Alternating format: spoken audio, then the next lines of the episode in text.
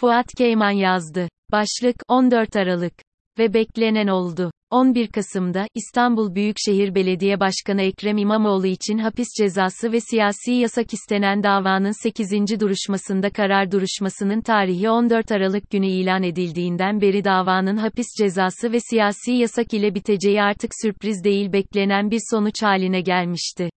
14 Aralık öncesi yargıcın da değişmesi ceza ve yasak olasılığını giderek arttırmıştı. 14 Aralık günü İstanbul 7.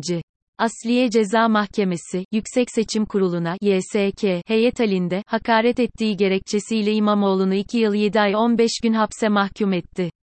Böylece, İmamoğlu'na, cezası istinaf ve yargıtay incelemesi sonucunda kesinleşirse, siyasi yasakta getirilmiş oldu. Karar kesinleşirse belediye başkanlığı da düşmüş olacak. Yargı, bu kararıyla hukuk açısından kabul edilemez bir karar verdi. Daha da önemlisi, siyasete ve seçimlere müdahale etmiş oldu. Sadece Türkiye'nin ekonomiden turizme ve kültüre, tarihten moderniteye, siyasetten sosyolojiye en büyük kenti ya da kent havzası değil, aynı zamanda küresel kent niteliği taşıyan İstanbul'un Büyükşehir Belediye Başkanı Ekrem İmamoğlu, bu yargı kararıyla, hem de kabul edilemez bir yargı kararıyla, milletin oylarıyla seçilerek geldiği, işe başladığından bugüne başarılı performans gösterdiği ve İstanbulluların çoğunluğunun, hepimizin takdirini kazandığı halde belediye başkanlığını kaybetme durumuyla karşı karşı karşıya kaldı. Millet iradesi, seçmenin tercihi, bir kere daha yargı kararı ile hiçe sayıldı. 14 Aralık, yargının hukuku hiçe sayarak siyasete müdahale ettiği gün olarak Türkiye siyasi tarihinde yerini aldı. 14 Aralık'tan bugüne yaşananları, tartışmalara, yorumları, konuşulan senaryoları dikkatle izliyorum. Yargı öyle bir karar verdi ki, sanki bu kararla iktidar değil, aksine muhalefet ve İmamoğlu kazanmış görünüyor.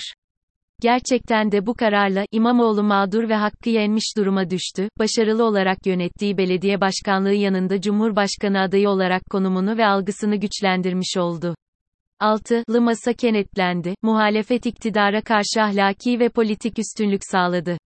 Gündemi tekrardan muhalefet belirlemeye başladı. Yurt dışından ve içinden gelen tepkiler içinde seçimlere giderken İbre'nin muhalefete döndüğü yorumu yaygınlaşmaya ve sıklıkla yapılmaya başlandı. Yargı ve iktidar, bu kararla büyük bir stratejik hata yapmış olabilir. Bu yorumlara büyük ölçüde katılıyorum, içerdikleri doğruluk payının yüksek olduğunu düşünüyorum. Vurgulayalım, yargı 14 Aralık'ta ilk defa hukuku hiçe sayarak siyasete müdahale etmedi. Türkiye siyasi tarihi içinde yargının hukuku hiçe sayarak siyasete yaptığı müdahalelerin önemli bir boyut oluşturduğunu söyleyebiliriz. Son 25 yıl içinde bile, ilk önce Cumhurbaşkanı Erdoğan'a, 12 Aralık 1997'de, bugünkü duruma çok benzer bir şekilde, İstanbul Büyükşehir Belediye Başkanı iken okuduğu bir şiir yüzünden verilen hapis cezası ve siyaset yasağı kararı var. 2007 yılında ise yaklaşan Cumhurbaşkanlığı seçimleri için alınan 367 kararı ve bugün 14 Aralık kararı ile Ekrem İmamoğlu'na verilen hapis ve siyasi yasak cezası. Dün, yargının verdiği bu kararlar istenilen değil tam tersi sonuç getirdi, seçimlerde halk tarafından cezalandırıldı. 1997 ve 2007'de yargının hukuku hiçe saydığı müdahalelere maruz kalan AK Parti bugün benzer nitelikte olan 14 Aralık kararını destekliyor. 14 Aralık kararının, istenilenin tam tersi sonuç yaratmasının ve bu kararı destekleyenlerin halk tarafından seçimlerde cezalandırılma olasılığının yüksek olduğunu siyasi tarihimize bakarak söyleyebiliriz. Fakat Türkiye siyasetini, iç ve dış politikalarıyla, devlet hükümet muhalefet toplum ilişkileriyle ve son 23 yıldır AK Parti yönetimiyle uzun yıllardır izleyen ve üzerinde düşünen, çalışan bir akademisyen olarak aşağıdaki noktaları da okuyucunun dikkatine sunmak istiyorum. Üç noktanın altını çizmeliyiz. Birincisi, alınan kararın Cumhurbaşkanı Erdoğan ve AK Parti'ye rağmen alındığını varsayamayız.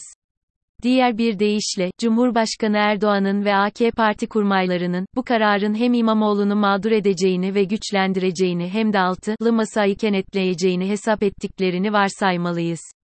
Bu riski göze alarak bu karar alındı. İkincisi, hem de alınan karar yargıç değiştirerek alındı. Demek ki, kararın alınması için bu sefer yargıya da bir müdahale yapılması gerekiyormuş. İmamoğlu'nun hapis ve siyasi yasak cezası alması bu müdahale ile garantilendi. Nokta. Üçüncüsü, eğer 1 ve 2 doğruysa, her ne kadar yargı süreçleri içinde ciddi hukukçuların söylediği gibi istinaf ve yargıtay inceleme süreçleri en az 1.5 yıldan 3 yıla kadar sürse bile, bu defa bu süre çok kısalabilir ve sonuç 1-2 ay içinde çıkabilir. Bu sonuç, olumlu değil, aksine sonuç Ekrem İmamoğlu'nun belediye başkanlığının düşmesi ve siyasi yasaklı konumuna gelmesi olacaktır. Bu ihtimalin yüksek olduğunu düşünüyorum ya da Turgut Kazan'ın söylediği gibi, İçişleri Bakanı Süleyman Soylu'nun Ekrem İmamoğlu'nu görevden almasını izleyebiliriz. Peki, böyle riskli bir karar niye alınıyor? Birincisi, seçimler öncesi İstanbul Büyükşehir Belediyesi AK Parti'nin eline geçecektir. Bu durumun seçimleri kazanmak için iktidar tarafından kritik önemde olduğunu anlıyoruz. İkincisi, Ekrem İmamoğlu kararı, hamlesi yaklaşan seçimlerin muhalefet için çok zor şartlarda geçeceğini gösteriyor. Bu bize bu tür hamlelerin devam etme olasılığının yüksek olduğunu söylüyor. Bakalım bundan sonraki hamle ne olacak? İzleyip göreceğiz. Üçüncüsü, demek ki 2023 seçimlerinin kaybedilmesi kritik ve gerçekleşme olasılığı yüksek bir sorun olarak iktidarın masasında duruyor. Böyleyse, altılı masa ve muhalefetin de 14 Aralık'tan gerekli dersleri alarak, doğru aday, takım, doğru strateji ve doğru karar ile siyasi hamlelerini yapması gerekiyor. Bu bağlamda şu noktayı vurgulayarak bitirelim, doğrudur, Sayın Kemal Kılıçdaroğlu'nun Amerika ve Almanya gezileri önemliydi. Ama, her ikisi de çok önemli dava günleriyle çakıştı.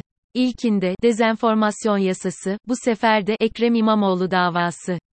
Zamanlama hataları iki önemli geziyi de sorunlu hale getirdi. Zaten, ikincisinde, Kılıçdaroğlu sabah gittiği Berlin'den aynı gün İstanbul'a dönmek zorunda kaldı. Bu hataların artık yapılmaması gerekiyor.